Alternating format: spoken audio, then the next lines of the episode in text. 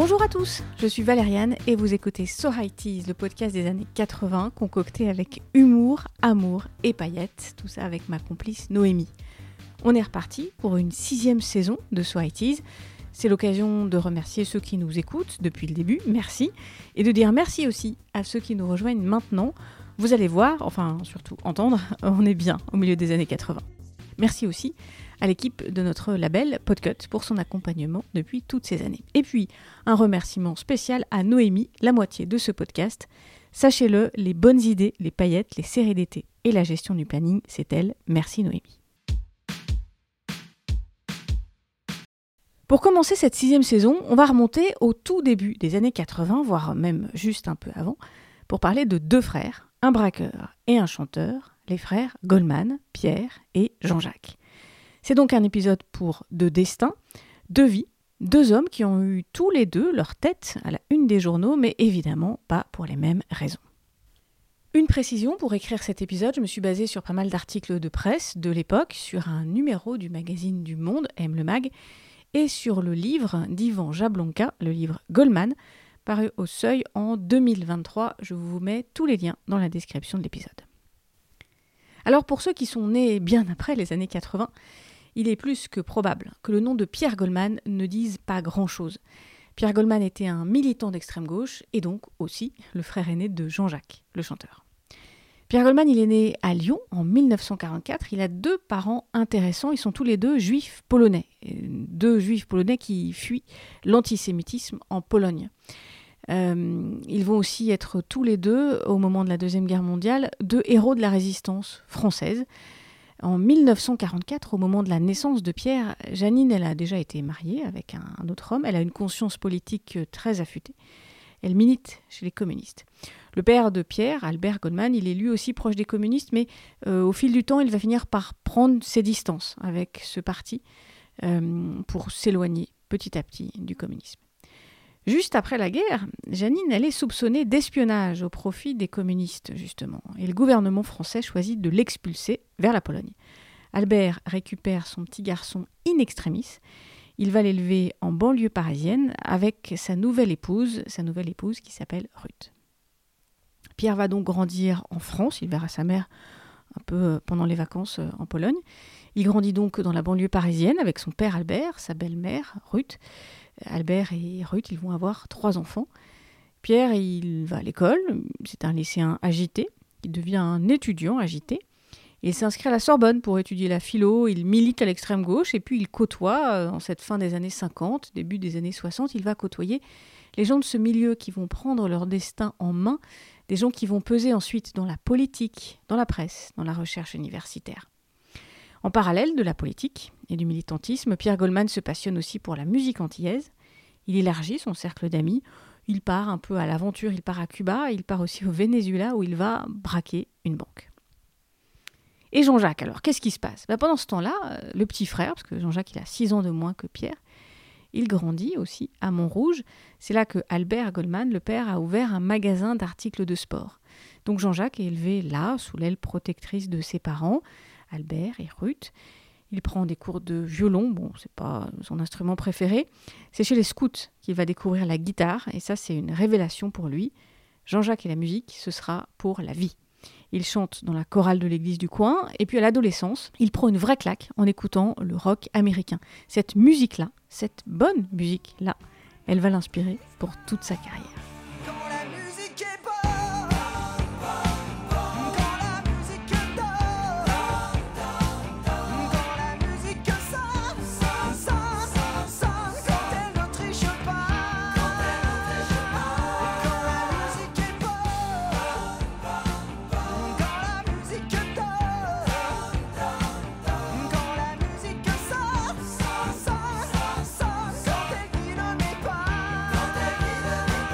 Jean-Jacques Goldman et la musique, c'est pour la vie. Mais dans les années 60, euh, il n'est pas encore la star qu'on connaît.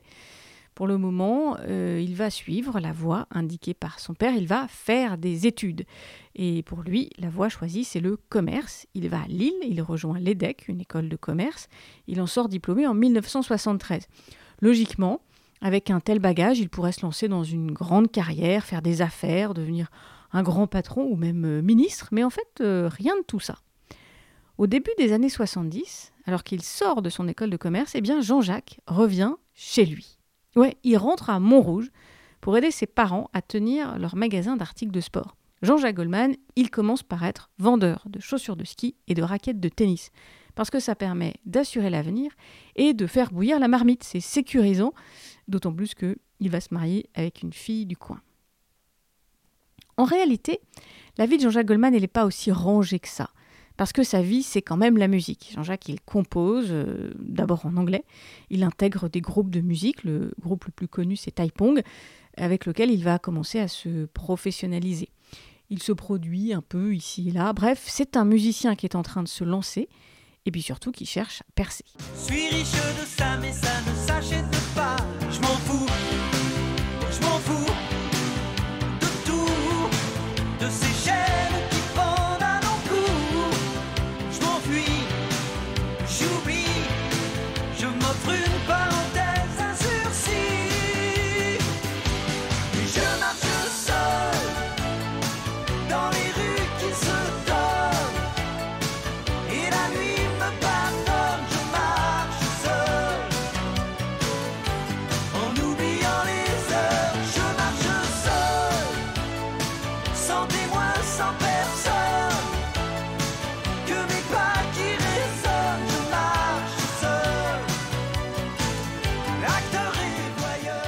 Alors Jean-Jacques, il essaye de se lancer, mais au même moment, celui qui fait l'actu, bah, c'est pas Jean-Jacques, c'est Pierre. Et il fait l'actu dans les pages faits divers, car Pierre est accusé de braquage, et pire, de meurtre.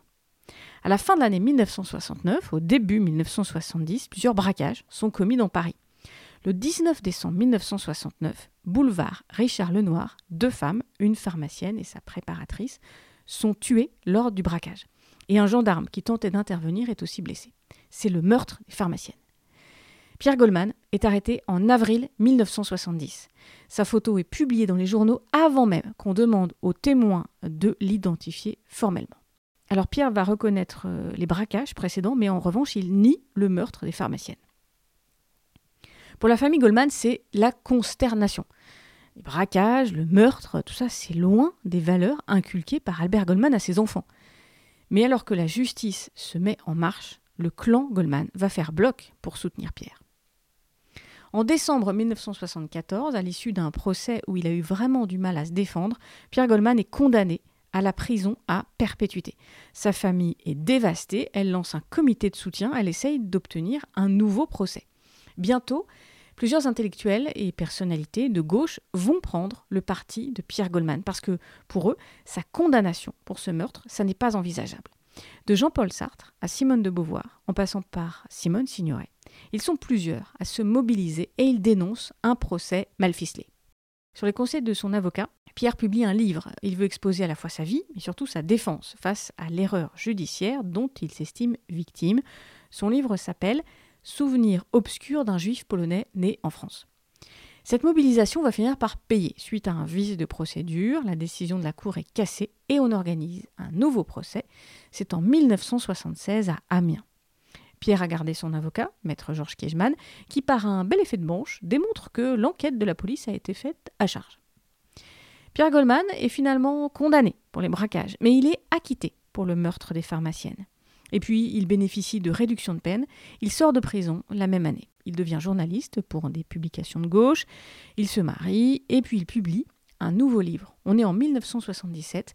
Le roman de Pierre Goldman s'appelle L'ordinaire mésaventures d'Archibald Rapoport. C'est un livre curieux, un peu autobiographique, avec un héros, un juif épris de vengeance, qui suit des études de philo, qui tue des flics et des magistrats, et même un avocat, qui ressemble étrangement à Maître Kiechman. Le livre de Goldman, il sème le trouble, en particulier à gauche. On se demande si le héros acquitté à Amiens n'était finalement pas coupable du meurtre des pharmaciennes.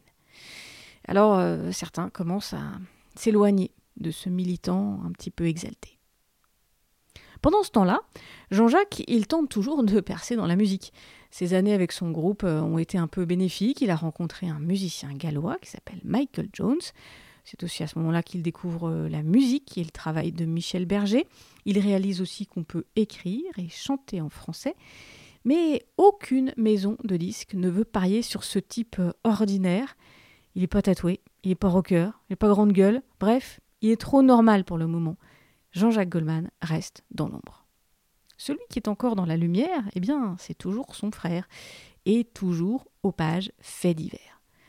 20 septembre 1979, Pierre Goldman est tué par balle en bas de chez lui en milieu de journée. Le meurtre est revendiqué un peu plus tard par un groupe baptisé Honneur de la police. Le meurtre ne sera jamais vraiment élucidé. Quelques jours plus tard, environ 15 000 personnes défilent derrière son cercueil jusqu'au cimetière du Père-Lachaise. Ce jour-là, la gauche va enterrer une icône et probablement aussi une partie d'elle-même. Sur quelques photos, on aperçoit Jean-Jacques avec ses parents. Il marche lui aussi derrière le, corbillard. Il a les cheveux un peu longs, il a l'air hagard, il parle pas. Il n'est pas encore la star de la chanson qu'on connaîtra un peu plus tard. Personne, en fait, ne s'intéresse à ce type maigre, perdu au milieu de la foule. Jean-Jacques est un homme qui perd un frère, mais dans quelques mois, il va entrer dans la lumière. En 1981, le nom de Goldman va revenir à la une des journaux, mais cette fois dans la rubrique variété.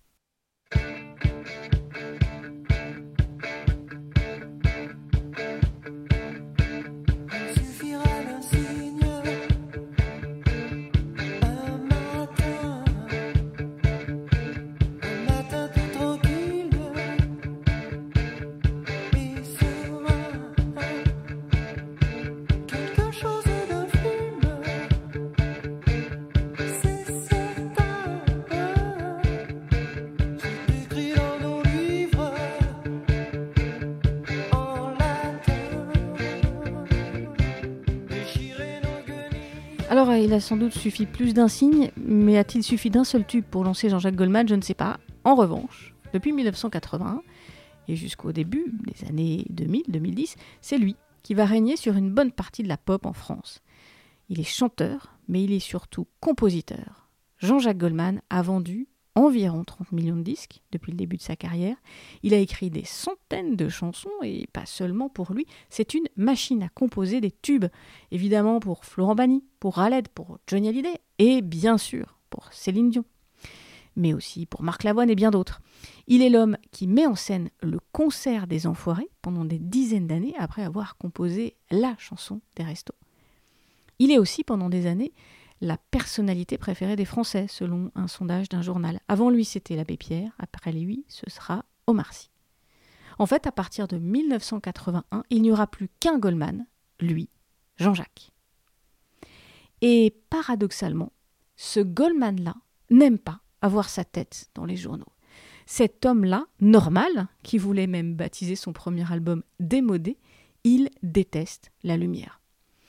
Il pose des conditions assez drastiques lorsqu'il donne ses interviews. Jean-Jacques, il préfère la discrétion, cultivant sans doute les valeurs transmises par son père, Albert.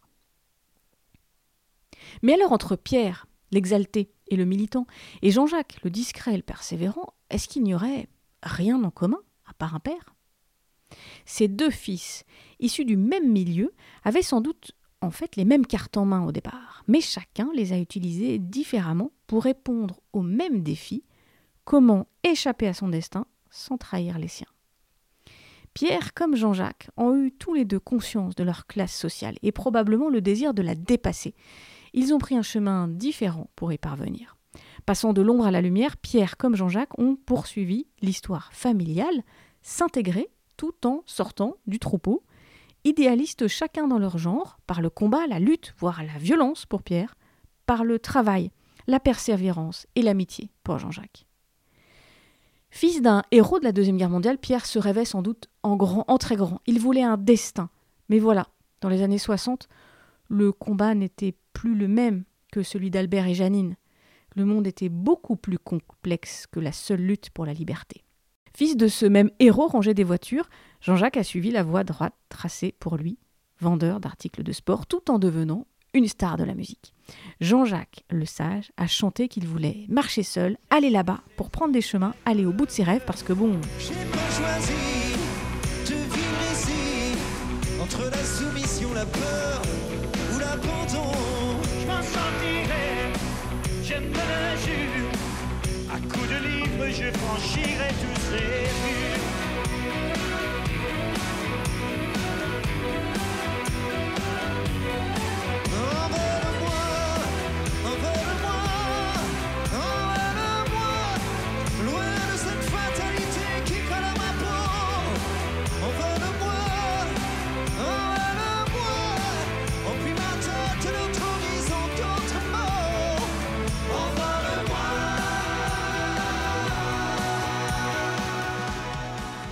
On arrive à la fin de cet épisode que j'ai intitulé Les frères Goldman. Et en commençant, j'ai dit que Albert et Ruth ont eu trois enfants.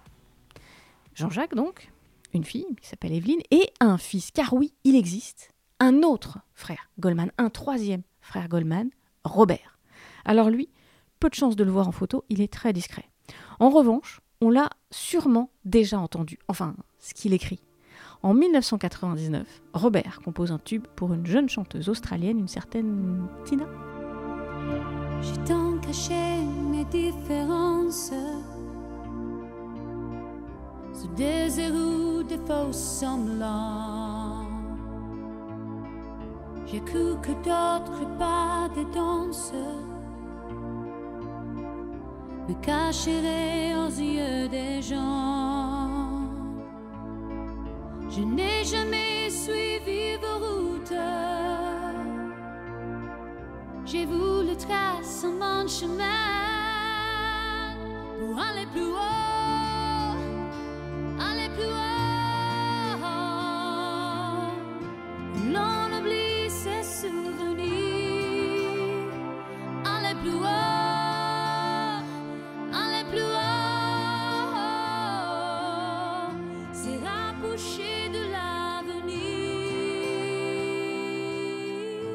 Allez, on se quitte là. Rendez-vous dans quelques semaines pour le prochain épisode. En attendant, n'oubliez pas les étoiles. Pour nous dire que vous aimez So cliquez sur nos réseaux sociaux et sur podcut.studio pour découvrir les épisodes des copains. À bientôt